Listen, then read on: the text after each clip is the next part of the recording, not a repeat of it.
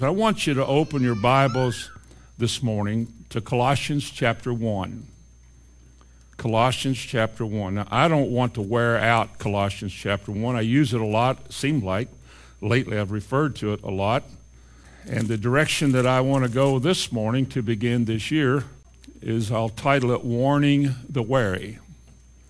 Because if there's anybody in the world today who should be really wary, spiritually speaking, it should be Christians. And yet, Christians are not always wary. We're not always circumspect. We don't always pay keen attention, or as Jesus said, watch and pray. Or as Peter said, to be sober, to be cautious and careful. Because the world is full of danger. There's all kinds of traps and there's all kinds of potholes in the highway of life. And there's all kinds of things that can happen to you, unawares, the Bible talks about, or being snared, or being caught unawares, or being misled, or being overtaken. I mean, those are the kind of words the Bible is filled with. And as we read that, we're supposed to acknowledge the fact that God is warning us almost through the whole Bible. I guess the whole Bible from beginning to end. Even in the Garden of Eden, there was a warning about a certain tree things that can cause you harm, things that can do damage in your life, or things that can destroy your life. And you have to be careful. We mustn't walk aimlessly through life and just think, well, I'm a Christian, nothing's going to happen to me because I went forward last night, or I've been filled with the Holy Spirit, or I've been a Christian for 25 years and I've learned a lot, listened to a lot of tapes, been to a lot of meetings, etc. And therefore, I'm really okay. You can never let your guard down. Even the Bible says, You that stand, take heed lest you fall. And the phrase take heed is used over and over again. So we're not to read this and say, Well, we taught on that before and go on because it's a continuous theme. The world isn't getting better because we're in it. The world's in darkness. It's full of evil, and evil lurks everywhere.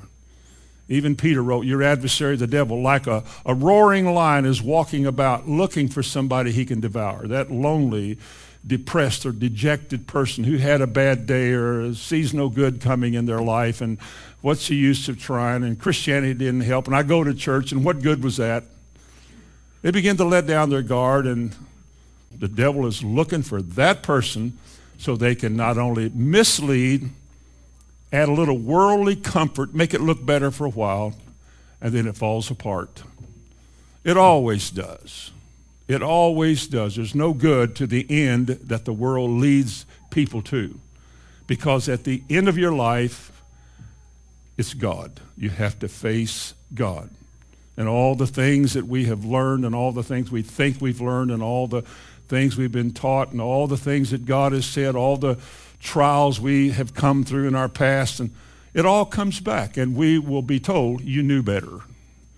And you were unwilling to do it God's way. And so, to prevent that from happening to you on Judgment Day, it's my task as a minister to make sure that you're warned. In Colossians 1 and verse 28, Paul speaking concerning Jesus. And again, I say I use this a lot here lately, but maybe this is the hour we're in. We need to hear this. He said, Whom we preach, warning every man and teaching every man in all wisdom, that we may present every man perfect in Christ. I think today it would be more modified to say we preach Jesus and his love and the kindness that you can expect and all the wonderful promises that he has made, and we want everybody to be happy and comfortable. But that's not what he said. Obviously, those things are true in a sense and in a degree. But he says, we preach Christ and we warn every man that we meet, teaching them in all wisdom, so that the effect of this ministry can be to present these people completed, fulfilled, and reaching their intended end of the measure of the stature of the fullness of Christ at the end. I want to have that kind of effect upon people when you preach to them or when you minister to them. So he says the first thing he did, though, was to warn. Now, as I've already said, warning is not something that just was spoken of in Colossians 1 or something that the New Testament speaks of. Listen to these words in the book of Ezekiel. That's all the way back to the right of center, Ezekiel and chapter 3. Son of man, I have made thee a watchman unto the house of Israel. Now, you know what a watchman is somebody who is anointed to look at things, to watch out, to be the cautious, sober spec watchdog. Not a dumb dog that can't bark, but a watchdog, somebody who watches over. Under the house of Israel. Therefore, therefore, because of that, hear the word at my mouth and do what? Give them warning. About what? Warning them about what? Well, while you're going about your busy day and all the things that you have to do as parents, as a responsible head of your house, making money, paying bills, obligations, all the things that we do as normal, ordinary people, isn't it interesting that God picks somebody to do a lot of your watching for you? Now, we're all required to be sober and so forth, but he said, I have made thee a watchman for Israel. Therefore, hear what I have to say to you and warn people. So it appears that a lot of what God says has the effect, when you tell it, of warning people. Watch out, there's things coming, there's things going on. Now, we often take this as criticism. Some people do. We think that we're just being critical when we warn people about this or about that. But I think that there is a way that God shows the danger in so much stuff, religious stuff, the danger of it, the effect it has upon you, the way it misleads or misguides, the way it causes you to let down your guard, that if we don't see the danger of it, if somebody does it and warn people about it, even though they're mistaken and you know you're ugly and critical and dogmatic, and all, we tell people that because if we don't, you could fall into a trap. Amen. You won't be discerning, in other words. And discernment is something we're all responsible for. And what's discernment about? Of knowing right and wrong. What does the Word of God do? It divides asunder between what is flesh and what is spirit. It even comes as a warning. This is the way, walking in it. And so when he talks about this, he's speaking of Malachi 2, where he said, For the lips of a priest should keep knowledge. That's his job, is to keep knowledge.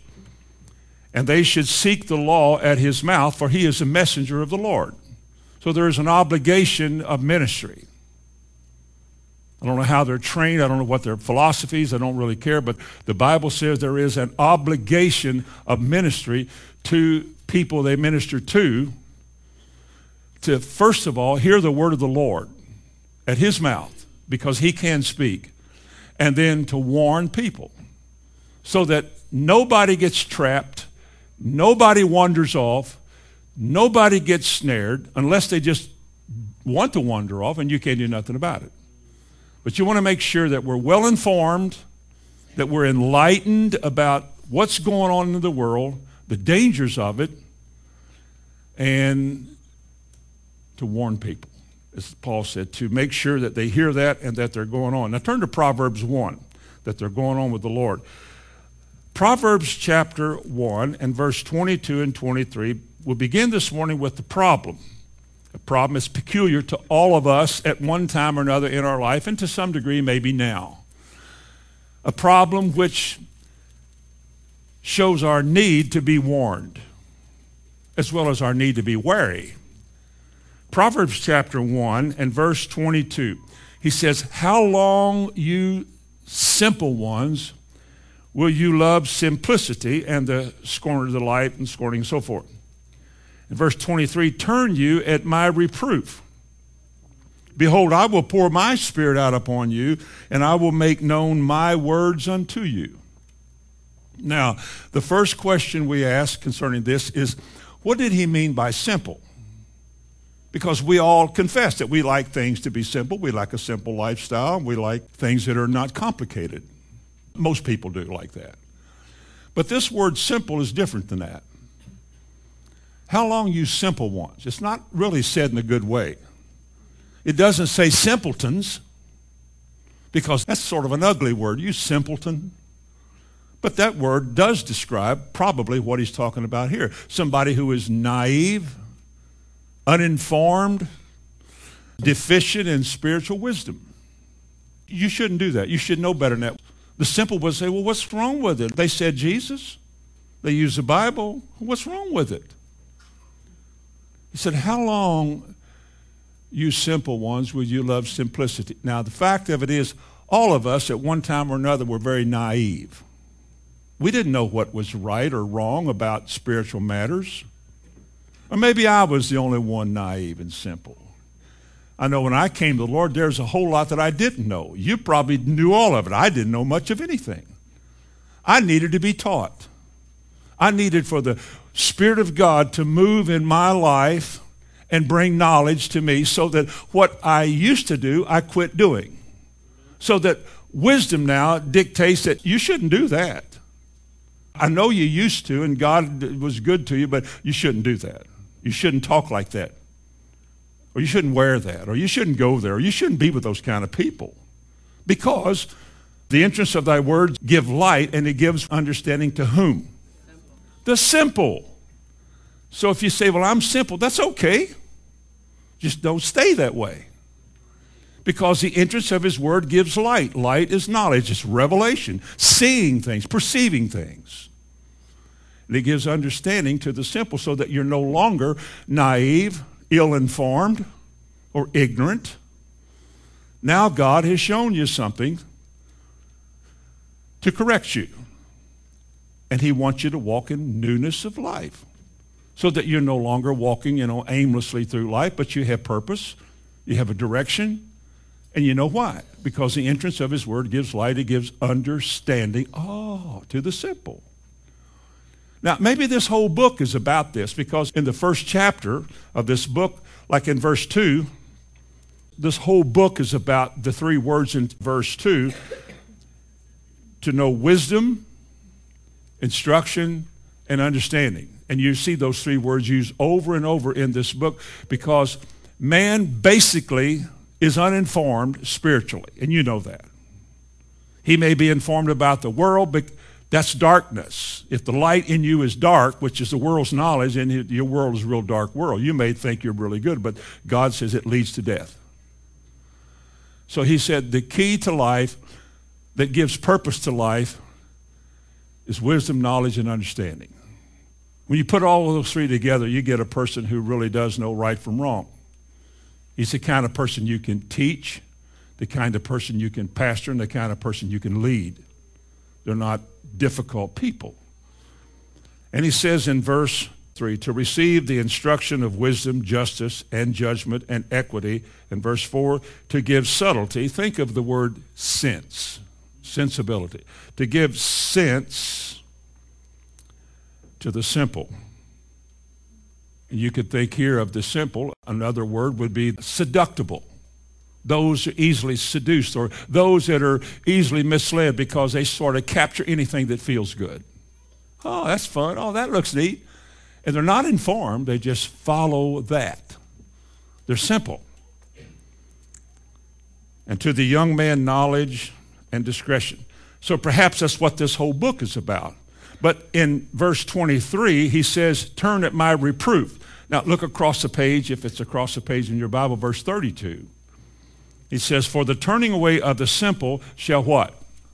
The wandering off, the misguided lack of spiritual information in your life, living by whatever and just being a good guy and a good girl and not really paying attention, just having fun in life, said that will slay you.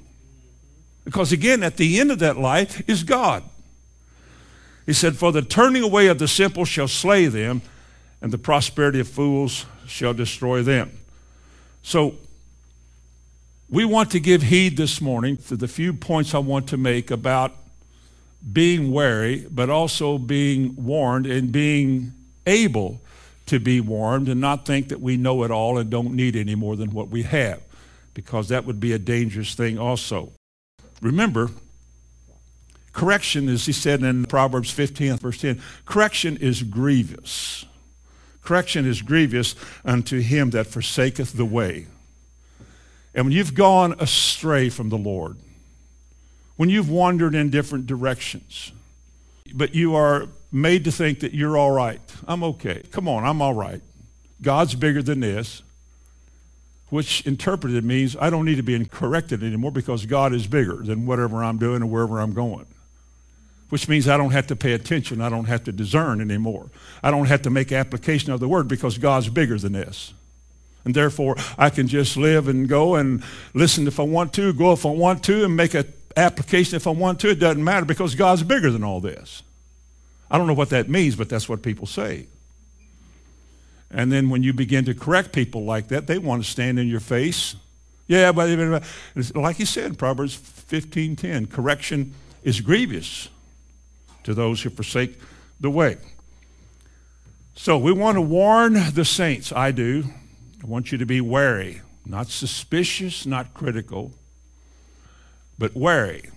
Let's look at some verses this morning which bring this to light. First of all, turn to Deuteronomy chapter 6.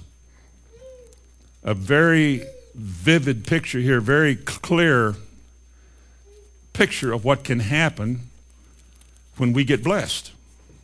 And we do get blessed. Look at verse 17. Deuteronomy 6 and verse 17. You shall diligently keep the commandments of the Lord your God and his testimonies and his statutes which he hath commanded thee. Now that's just right out of the box, coming into the promised land. And of course, Deuteronomy is a review of the law before we go in and take the land. So, first of all, is the Word of God. Now, the purpose of all these priests and Levites and the various ones of them who do this is teaching priests was to teach the people the way of God. God emphasizes that over and over and over. Chapter 8 and, and verse 7. For the Lord thy God bringeth thee into a good land. That's what this book is about. A land of brooks of water, of fountains and depths that spring out of valleys and hills. A land of wheat and barley and vines and fig trees and pomegranates. A land of olive oil and honey a land wherein thou shalt eat bread without scarceness. Thou shalt not lack anything in it. A land whose stones are iron, and out of whose hills thou mayest dig brass. When thou hast eaten and are full, and then thou shalt bless the Lord thy God for the good land which he hath given unto thee. Beware. Here's our first wary thing, verse 11. Beware lest thou forget the Lord thy God in not keeping his commandments, his judgments, and his statutes, which I command you this day. Now, before I read the rest of this, let me ask you a question. How could anybody who was led by such a mighty hand, mighty miracle, how could anybody see the power of God every day of your life with the cloud and the, and the fire and the water that came in the desert? How much water for a million people in one day? How much water would you need to drink? If we only had a gallon of water, that's no bath. If you bathed once in a while and you drank occasionally, and you had a million people, the whole greater Louisville doing it, how much water in a desert would you need in one day? I don't know if people think about that, how God sustained people in a situation like that. And I don't know what they fed the oxen. Does grass still grow in sand? Yet they had all the animals, they had thousands of animals. And it doesn't say anywhere that they all died in the desert eating sand. But they saw this every day. How could you see this, be aware of this? and then go into a land that he leads you with. Everything is flesh and growing, and the people you run off out of this land were gifted farmers because what they did, they did it for you. The wealth of the sinner is laid up for the just, and they came into this land, and, and boy, the water is clean. The pomegranates look like grapefruits. How could you come in there and forget God who did all of this? Well, it doesn't mean that they forgot him. It doesn't mean that he was not in their thinking or their thoughts or he disappeared from their mind and their memory. It doesn't mean that. It just means that you get so used to enjoying all the blessings that you believed God for and you use your faith to get and all the goodness that he brought into your life that then you get all of that and then you forget that you got this by trusting God and by being devoted to God and he blessed you with this. Now don't walk away from him and act like you don't need to be devoted anymore. Because I've seen it happen. He said, beware lest you forget God. Just means that you don't acknowledge him anymore in your life. You used to believe God for that car or refrigerator or stove or couch, carpet or something, and we used to make it a point of, Father, there's not enough money come in, or my job, I need a, and whatever. And we just kind of pressed in for these things and marvelous testimonies. For years we heard good testimonies how God did wonderful things for us. We could write a, a volume of books on how God has blessed us. Little things. But they were things that came in response to really pressing in. Oh, God. And he did it. He said, now don't accumulate a lot of this world's good and then live like you don't need God anymore. Because remember where it all came from. Go back to verse 11 again. Beware that thou forget not the Lord thy God in not keeping his commandments. You still do that. I don't care if you're wealthy beyond measure, you still do this.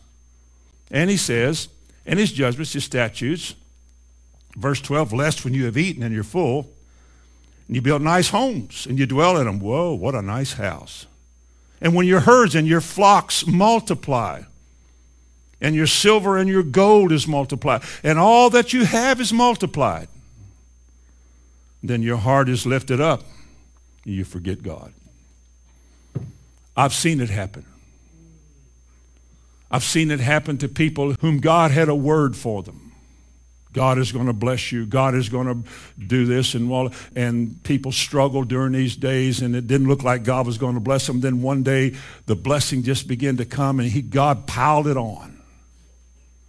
And one day, a man is, and I've heard this testimony. You look back and you see all the good way that God led you, and it paid off because you stayed with it. You went through fire, you went through water and it was a struggle and some of those all night meetings with God, just with your children or your marriage or whatever it was. And He brought you through. Wow. And then one day you begin to look at all you've got and start taking a little time off from the Lord. Well, and then you begin to involve yourself in, you got money, you can do that. You begin to forget God begin to put more emphasis on your possessions than you do the word that brought you all of this. And begin to forget. He no longer gives a testimony. She no longer testifies to God did this or God did that. Money does it now. You got a lot of money, you don't have to do that. You don't have to ask God for things. If you got a lot of money, you can just say, well, I worked hard for it. And you forget. You just forget that just as God has given you all of this stuff, it could easily be removed. All it would take is one lawsuit, one trip to the big house, the hospital. You could eliminate most of it. Folks, if you're blessed and you believe for it, I have. It's not a boast of yours of how shrewd and clever you are in working through life. It's all about the goodness of God. It's all about what He's done. That's why it's easy for these people to be able to give things because what they've got was given. And freely you have received. And what it said? Freely give because as you walk with the Lord and you keep Him in all your thoughts, you don't get attached to all this stuff. Oh, you're grateful for it and you give Him thanks for it. But it doesn't control your life. Life is not about stuff like that. You forget about God, you get in trouble because it becomes a pattern of your life. You begin to drift aside. Then you think you deserve to be recognized. You deserve to be nominated, voted in, or you deserve, or, you know, after all, I gave more. Life loses that keen, zealous edge that it once had. I've seen this for the last 30 years of my own life. I've seen people that were so blessed and came to a place of blessing and then to complain about the word. the very word that brought it into your life is not what you complain about. Well, that's too hard. Well, we ought to do just trust the Lord with what you're hearing. Believe God for what you hear, shouldn't you? And then be glad you hear it. And then take time to study and make sure that what you heard is in this book. And not to believe it because some preacher said it, but because you see it. And then you'll believe it because God said it, and then you'll be devoted to God, not a man. That's the way it should be. Now, second thing, he says, beware of covetousness. Well, we're sort of talking about that. Beware of covetousness. Would you look in Luke chapter 12, where it says it? Luke chapter 12 and verse 13. And one of the company said unto him, Master, speak to my brother that he may divide the inheritance with me. This is what your children do after parents die. They shouldn't, and mine won't. There's not enough of them here to say amen, but anyway.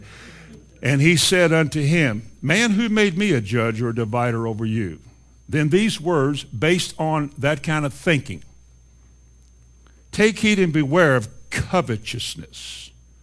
For a man's life consisteth not in the abundance of the things which he possesseth. Mainly because possessions do not necessarily indicate spirituality or God's favor. A widow put in enough money in there that, to make a noise. I'm sure her two mites made a noise. Widow's two mites were not much, but Jesus complimented her. If God ever compliments you, you did well. Or here's somebody who said, "Hey, I, part of that's mine. Make him, make him give that to me." Jesus said, "You beware of covetousness." Wow, you think that's pretty strong, isn't it? Well, not necessarily. You see, the word covetous can also mean greediness. The Bible speaks of greediness a lot. Greed is a driving force. It's a thing that is in people who want to get and to have. They just want more of it. It becomes a passion to get and to have. You know the story about Rockefeller. Somebody said, How much will you have to have to have enough? And he said, Just a, a little more. And they already had mine and yours, but he said, Just a little more. These people live for it. They plan their day about making money and getting more. They look for schemes and ways that they can get things. And so many times a wife loses a husband to this pursuit. And a family loses a dad to his pursuit of greed. And, but he justifies it. He just says, well, look, the more I make, the more I can provide for my family. We could have a better lifestyle and a better quality of life, and they can have a, a new bike instead of a, an, an old bike, and we can go places and see things that God made. I mean, what's wrong with all of this? Well, there's nothing wrong with any of that if it's done the right way. But to justify your lack of of interest in being a husband or a daddy. And maybe this applies to women in other ways if they're single. But to give your whole life into pursuit of treasure, of getting things and having things and wanting things so much that you devote your time. I'm going to have that. I'm going to drive one of them. I'm going to be there. I'm going to live in a place like that. Look in Colossians chapter 3 and verse 5. Listen to what God here says about covetousness. Covetousness. Coveting. That's the 10th commandment. Thou shalt not covet. Verse 5 Mortify, put to death, therefore, your members which are upon the earth fornication, uncleanness, inordinate affection, evil concupiscence, and covetousness, which is what? Because that's what you're living for.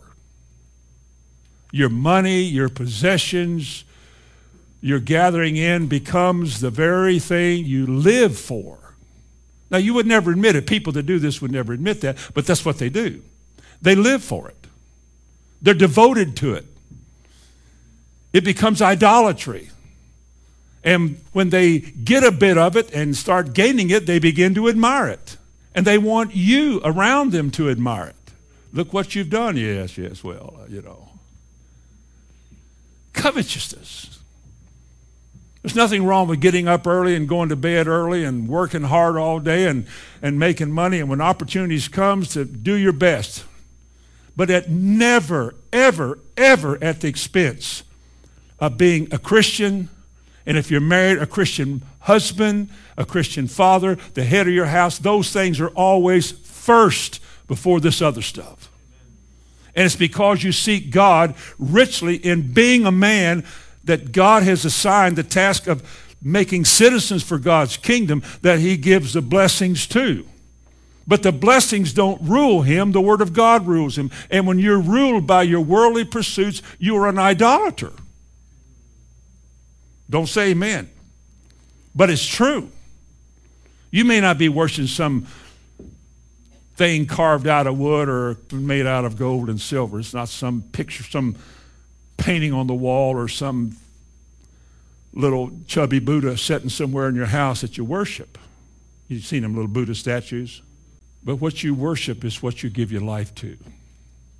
What means the most to you. And that's money. And they seek it. The Bible tells you not to even run around with people like that. That's not the people you should be around. They will affect you. It's like a disease it rubs off because it makes you want what they got. That's what envy is. Envy is often an ill attitude towards somebody else who has something that you wish you had and they didn't have it. And because you become critical, you become a backbiter and a talebearer about that person or him or her. Yeah, well, look at her. She thinks she's such hot stuff. You may envy somebody else's beauty. You may envy somebody else's handsomeness. You're welcome. But you know better than that, don't you? But anyway, envy comes in, and then you get to wanting what somebody else has. Then you quit praying for those people because you can't pray for who you envy or who you want to get what they got. And you wish you had this and they had that. And God warns us against all of that. It's all in the Bible. So we have to warn us about that. Be careful. There are people in this room that are going to really be blessed. I mean, materially, you're going to be blessed. Some of you young folks, you're really going to do well. But the warning is, as our first point, don't forget God. And secondly, beware of covetousness because it becomes like a big disease. It does. It becomes like a disease. The love of money, remember Paul wrote to Timothy, the love of money lies at the root of all this evil. Or of all this evil, at the root of it is money. And those who seek after that, the Bible says, have pierced themselves through with many a sorrow. They start giving themselves to the covetous crowd, and that's drinking and partying and all of that trashy stuff. And one day you realize you're an alcoholic. Your body doesn't work like it used to. Now you can't go to all them places you wanted to go and enjoy all that time in life and that quality of life you wanted because now your body begins to be infected with certain kinds of disorders. And the devil has made a fool out of you with your money because you can't put it in that box and take it with you.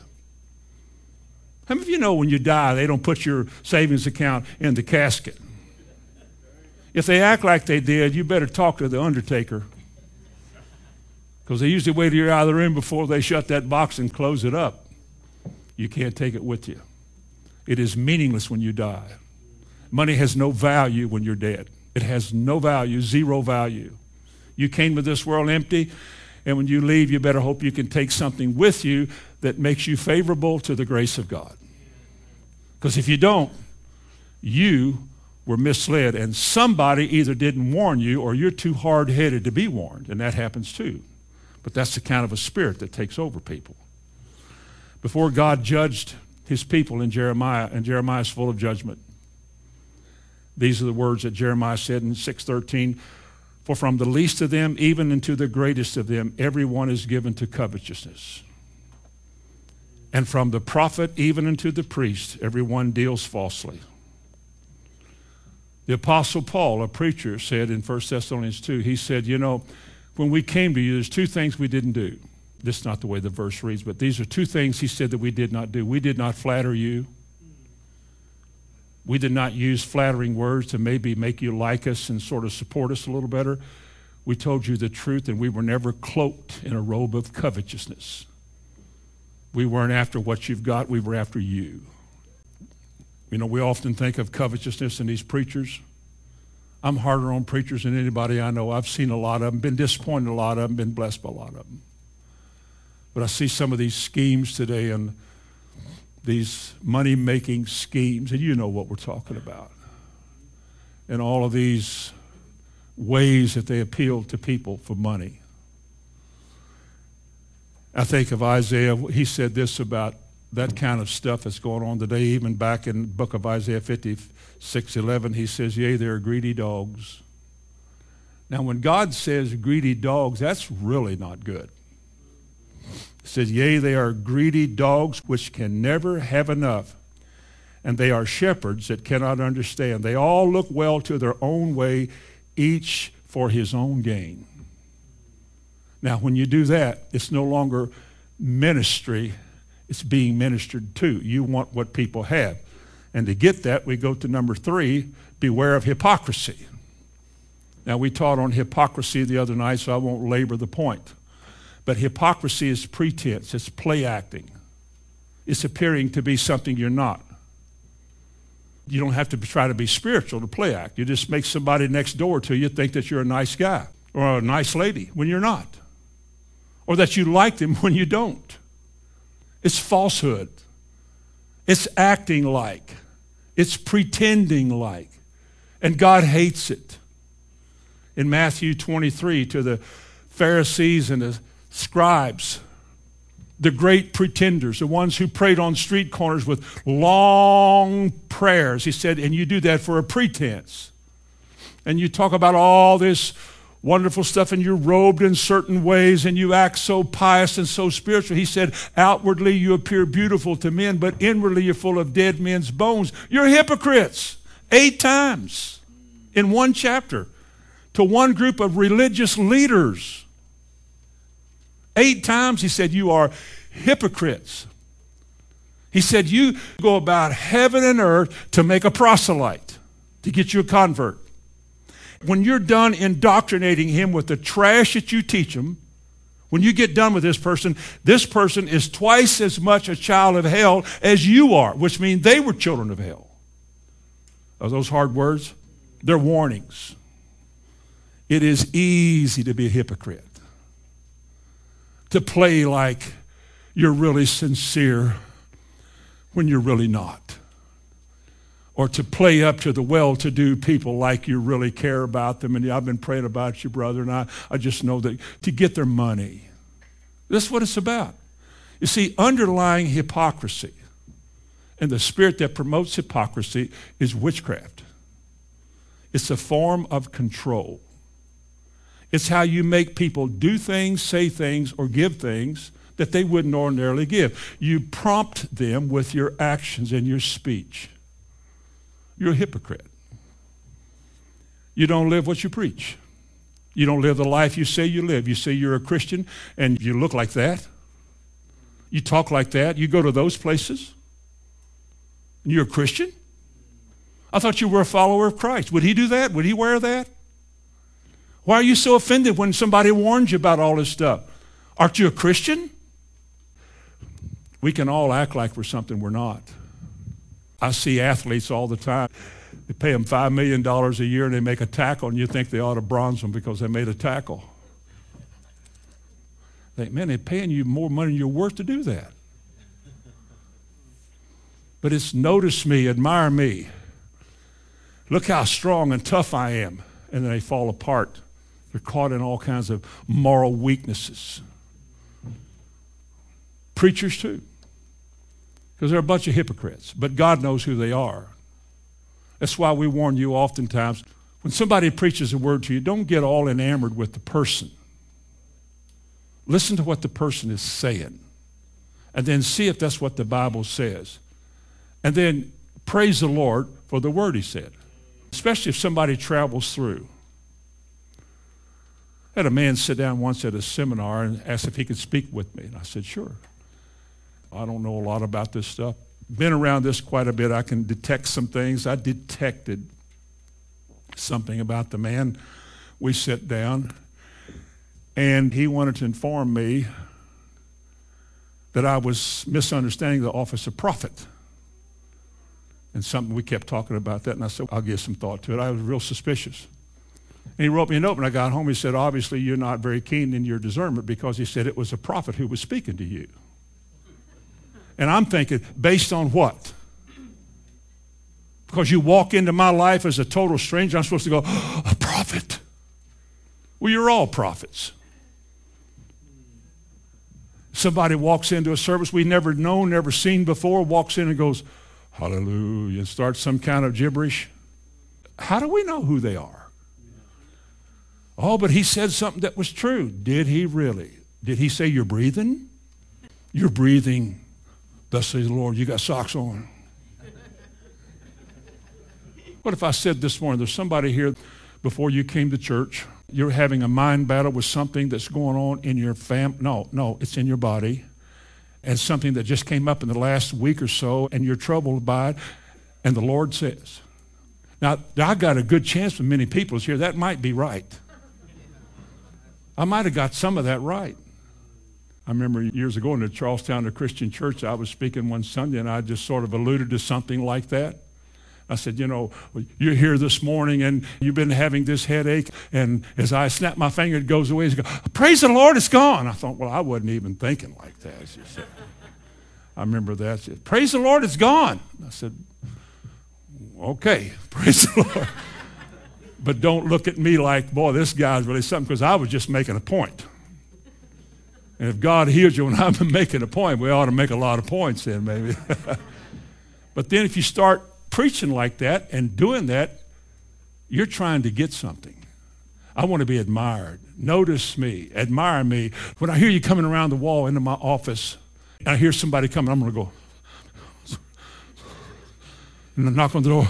Oh, come on in. I was just preaching. No, you wasn't even reading the paper before they come in there. Lanny Bartle, remember that time you came back from Israel? All of you out in the world out there, listen to this. Brother Langebart had just gotten back from Israel and uh, snuck in here like a thief. snuck in here and tiptoed around this carpet and walked around next to my office with a shofar, a ram's horn, and let it go right there beside my door. Oh! And I. I'm in good health. I'm glad I'm in good health. Man, I about jumped up. Well, I did. It's what friends are for. Amen. Turn to Matthew 15 before I get off track here. Matthew 15 concerning hypocrisy, and then we'll move on. Listen at this, verse 1. Matthew 15, verse 1. Then came to Jesus scribes and Pharisees which were of Jerusalem, saying, People of which Jesus had no admiration, nothing good to say. And they said, Why do your disciples transgress the tradition of the elders? They don't wash their hands before they eat. Now, tradition was the unspoken law that they say God gave to Moses that was not recorded as law, but it became tradition. Jesus said, Why do you transgress the commandment of God by your traditions? Then God said this and said that. In verse 6, you come to this. And honor your father and mother, he shall be free. He said, Thus have you made the commandment of God of none effect by your traditions. You have made the word of God of no effect by your tradition as a result of putting something else before the word for whatever reason. I'm talking about hypocrisy. He said this, verse 7 You hypocrites. Does he say that in your Bible? You hypocrites, well did Isaiah prophesy of you, saying, This people draweth nigh to me with their mouth, honors me with their lips, but their heart is far from me. Is that hypocrisy? Well, we need to listen to that. I do. Verse 9, but in vain. All of that attitude coming before God is vanity. It is worthless. It is useless. It is to no avail. It is all vain. He said, But in vain do they worship me, teaching for doctrines the commandments of men. Number four, Beware lest any man spoil you. Colossians 2 it says, through philosophy and vain deceit and after the tradition of men. We just saw that. Man's word instead of God's word. Man's interpretation instead of the Spirit's interpretation. Man's idea of what we should do because it's noble, it's good, and it seems to get us all involved instead of what the Bible says. Those are the traditions of men, and those are things that rob and spoil us. Colossians 2, he said, Beware lest any man spoil you. Beware lest any man spoil you through philosophy, vain deceit, after the tradition of men, after the rudiments of the world, by worldly means and worldly things. That somebody disarms you,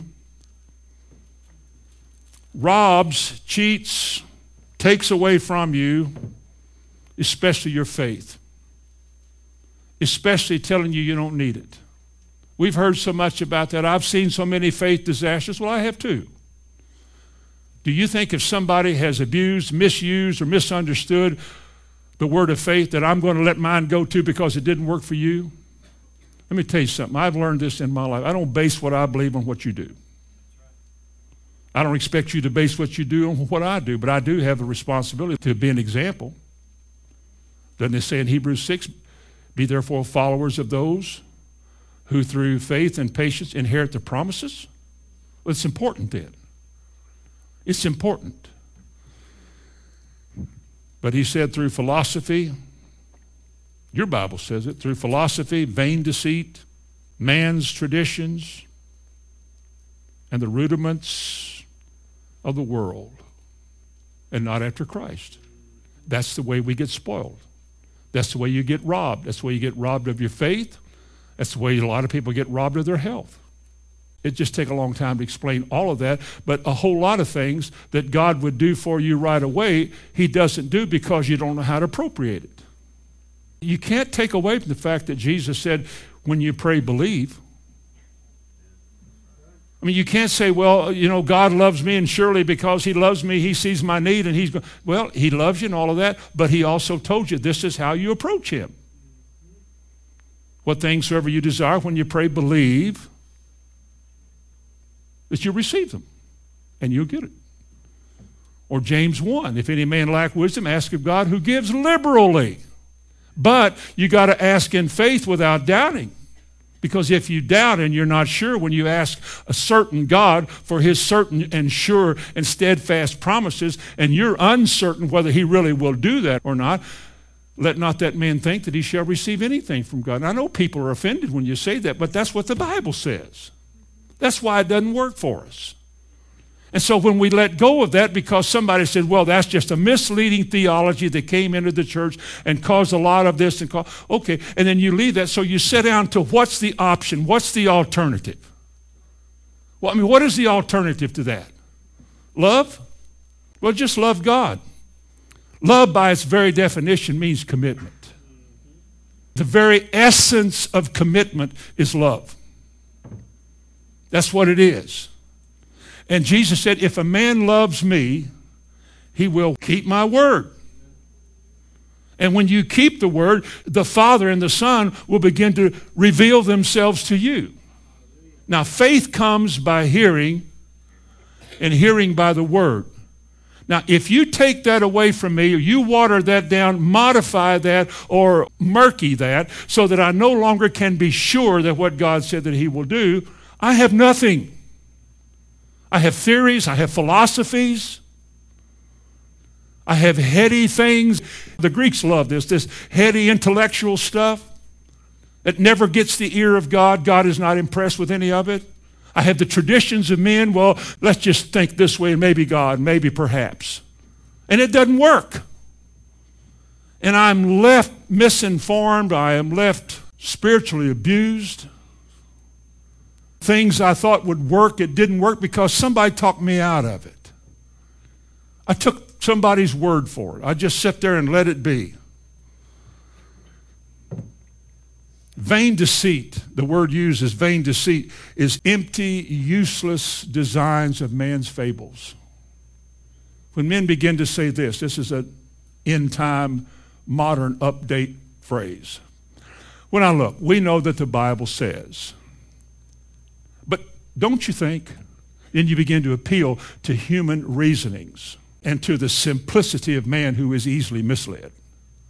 You begin to talk logic about things. You know, now look, now we know that God heals, but don't you think that in some cases God may not want to heal this person because this person, and then, I mean, doesn't it seem right to you that in some cases God would want to, and, and you think, well, let's see what the Bible says. Let's see what the Word says. No, it doesn't say that.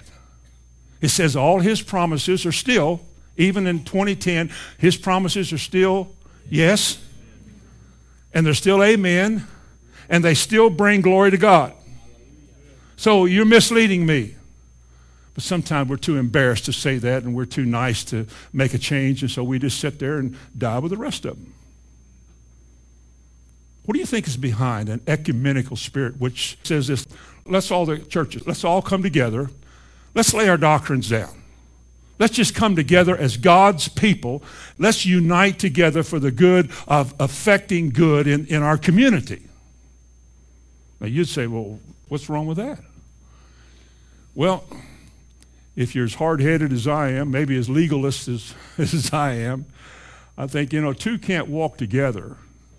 Now, we can act like we are, we can play like we are for a little while, but eventually, you're going to ask me to pray, and I'm going to pray in a way that you're going to say, Brother, can I talk to you about something? I don't think we, you know, and I'm going to have to say, what fellowship does light have with darkness? What am I doing here? I tried this a long, long time ago. remember the, the Methodist preacher came up after a meeting in, where I used to teach school up in eastern Kentucky. They had a revival in the gymnasium. And a kind Methodist pastor came up to me after it's over and said, and I was young, and he was right. He said, Now, Brother Tom, you have a real enthusiasm and a real zeal and all this. He said, I just want to caution you about something. I just said, Good. Yeah, let me hear it. So you talk about Noah's Ark, because Noah had come up, and he said, You know, we know. Now here comes man's tales, man's traditions, man's limited spiritual understanding about what God said.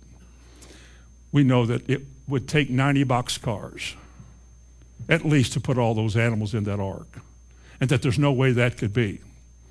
And really, what God is saying is simply a way of telling us that He is, as God, He just spared humankind and started all over. And at my young and dumb age, I remember thinking, what planet did you come from? Can't you see the miracle of the ark? That great big elephant that couldn't fit in the room became about this tall. Little bitty thing. And he walked in the ark, and Noah put him over here in his little pen. And here came a big old giraffe. Hello there. And he put him over here in his little pen. And next thing you know, you could put them all on his pulpit. All the animals. God could do that, couldn't he? You think God is limited by an ark? Or the Red Sea and the Reed Sea. Well, now we know that uh, there's no place as deep as the Exodus was. Well, it didn't have to be deep. It could be that deep. Well, you could slosh through there. You could just run. I know you could. But Pharaoh's army was about that big when they got there. They hit a little creek bed, and time they got across the other side, all have the little creek ran over the little the little Pharaoh's army, and the little army washed down into the water. Said, You're real simple. Leave me alone. I just choose to say that God did it his way. And if it doesn't appeal logical to man, that God had another way of doing it to make the wisdom of man foolish in his sight. Fifthly, turn to 2 Peter chapter 3. 2 Peter chapter 3 and verse 17. Ye therefore, beloved, seeing you know these things before. Now, what things are we talking about? Well, if you were to go back in verse 8, it's the day of the Lord.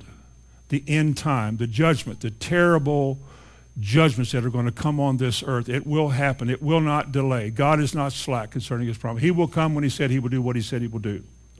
Verse 11, seeing that all these things shall be dissolved, notice he asks, What manner of persons ought you to be in all holy conversation and godliness? If you knew the world would end Friday, this coming week, if you knew that Friday was the end of the world, how would you live till Friday? What would be important? Your job, your money, your pets, your car, your house, your vacation? There's only one thing, if you were smart or wise, only one thing would be prominent, necessary, and vital in your life. It means that when Friday comes and Jesus comes, that he finds you to be what he wants. You got one week to get ready. Whew. Would you? Well, what if you know he's coming anyway? He's coming anyway. Maybe Friday, maybe next month, next year. Who knows? When? I don't know exactly when, but it won't be too long. Now, the question what kind of people should you be? How should you live your life if you know, if you know this is going to happen? So he warns us in verse 17 You therefore, beloved, seeing you know these things beforehand, beware lest you also, being led away with the error of the wicked, fall from your own steadfastness. Steadfastness means stability, being fixed being established. The word steadfast was used by Jesus in Luke 22 and 32 when he told Peter, I have prayed for thee that thy faith fail not. And he said to strengthen your brothers. Remember that? When thou art converted, strengthen. That's what steadfast is mean. Make your brothers strong. It's ministry. It's the call. It's what you do. It's what you give yourself to do to whoever will let you. Make them strong. Pour the word in them, make them strong. How many people who once were strong? I don't want to labor the point, it goes too far back. But how many people have we known who used to be so strong or appeared to be so strong, so sure, so settled and steadfast? A pillar. Quit. Quit. Turned back. Gave in, gave up. Maybe there was nobody to follow. Maybe somebody died. Some great figure died, and everybody just lost hope. That's what they did when Jesus died. They lost hope. Remember that? They lost hope, cowered in a room until Jesus appeared. Then they were ready to go change the world. But a lot of people gave up their hope. They just threw it in. They begin to follow this prophetic stuff that came by and left.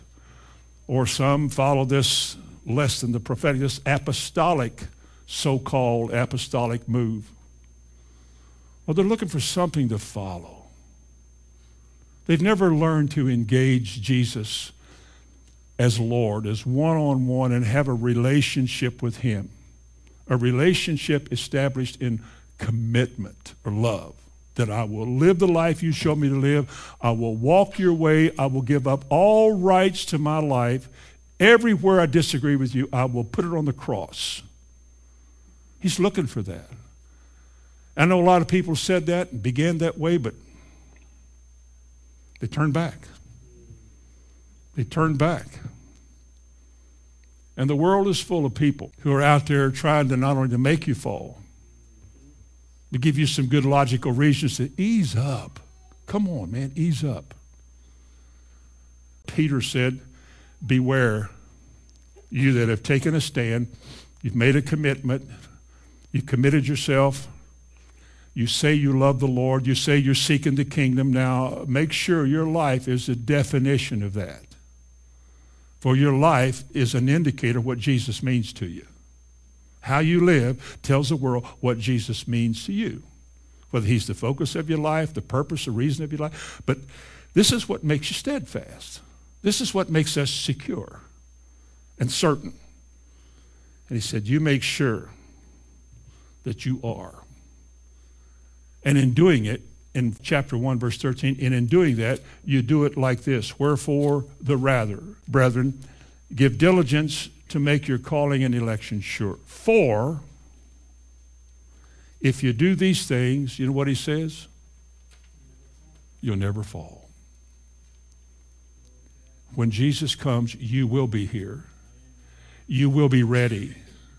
And he will take you because you will not fall. If you give diligence, effort, concern, dedicated zeal, diligence to make certain of your election that he chose me and called me. I haven't seen the book. I can't say my name is in the book or that I'm one of God's elect because I can see it. I believe I am. It's all by faith. I believe I am. And because I believe I am, my faith is going to be put to operation by living like I am because he showed me how I live if I am. And I'm going to live that way. This is where I'm going to live. I'm going to walk. If Jesus comes this year, I'll go with him this year. If this year comes to an end, I'll be here. I'm not going anywhere. I don't mean to disappoint y'all, but I mean, I'm just saying that I'm going to stay with what I believe. I don't know what out there in the world. I can't think of anything that's worth giving up anything God has for it. What God has said supersedes it all. Like the guy said not long ago, what are you going to do if all this stuff you say you believe isn't true? so, what are you going to do if it is? What are you going to do if it is true? Well, what if the Bible isn't true? Well, what if it is? I don't have to defend it. What if it is true? What are you going to do? What if your faith doesn't work like you think it's going? What if it does? What if it does? There's been a case or two in history where faith worked. I mean, it's happened, so I have hope. What are you going to do if, if God requires it and you don't have it? I'd rather have it and fail than to not have it and succeed. I don't want anybody to spoil me. I don't want anybody to make me fall from my steadfast. I don't want to give up what I believe for anybody or anything. Because in closing, he said we are to beware of evil workers evil workers. Philippians chapter 3 and verse 2, he said, Beware of dogs, beware of evil workers, beware of the concision. You're talking about, in his day, the Judaizers. Many of those of the legalists in Israel got saved when Jesus came, or they followed the Lord. But they couldn't get away from the legal part of the law. They were still law people, commandment people. And so when these Judaizers got saved, they said, Well, he's a Jewish Messiah. He came to a Jewish kingdom. And in order to be in his Jewish kingdom, you have to live by the Jewish law.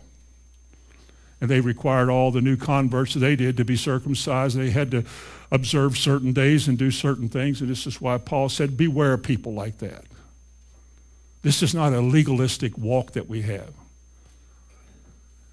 It's a walk of grace. That is, the Almighty God has given you the privilege to come to Him. Wherever you are, how distant you've been, and how little you know or how much you know, you're called to come to Him and walk. Walk in the light that you have. Uh, people with a lot of light are required to walk in a lot of light. Those who are new or simple uh, have a little light. That's what you got to walk in. But you can know Him, you can walk with Him, and don't let people talk you out of it. Don't let people talk you out of this word. Beware of false prophets that come to you in sheep's clothing, but inwardly they are ravening wolves. Beware those people. That's a warning. Beware. How do you know what is evil? Evil workers. Let me close with this. How can we know? Is there a verse, a phrase, an idea that clearly defines evil? Something that I can say with all the definitions of evil, what one way can I pinpoint it and say that all evil springs from this one thing? I found it. It's in Matthew 16, and it goes like this. He said, Get thee behind me, Satan. Remember the verse? He was talking to one of his own. He said, Get thee behind me, Satan. Why? For thou savorest not the things that be of God, but the things that be of man. Your longing and your desire is not what is of God, but it is what is of man. That is where evil comes from. And everything that springs from man apart from God is evil. Amen. So, in closing, it is time. The new year has gotten off to a decent start. God wants you to be whole and ready and looking for Him when He comes. You must avoid the evil that's in the world. You must secure yourself to Him and His cross and make sure that you don't look back and don't regret what you got to go through. Just hold on because I promise you, there may be tears in the night, but joy will come in the morning. Amen. Father, in the name of Jesus, minister to us in the deepest way that we need it, Lord. Continue to make clear to us our need for this word and for the working of your Spirit. Now, in appreciation, we look to the communion table. And as best we know how to say thank you for something like this. We weren't there. We didn't see it. We read about it. We pray that we are moved enough to have honest and sincere hearts when we say thank you, Lord, for what Jesus did, for the bread and for the cup, for the life that he gave, for the death he died and the struggle that he went through for me. Because only by his death do I have life. And we give you thanks for that this morning in this bread and this cup. And we ask you to hold that image before us as we take this moment to pause for this occasion. In Jesus' name, amen.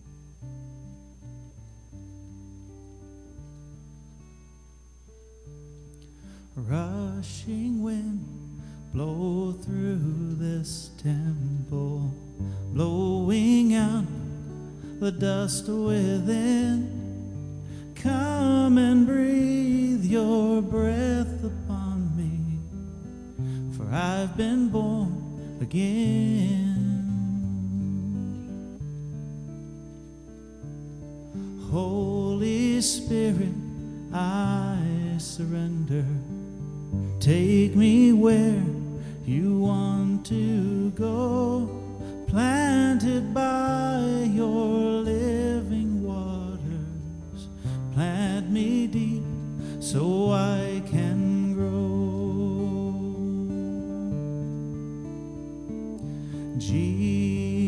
Jesus, you're the one who set my spirit free. Use me, Lord, glorify your holy name through me. Separate me from this world, Lord. Sanctify my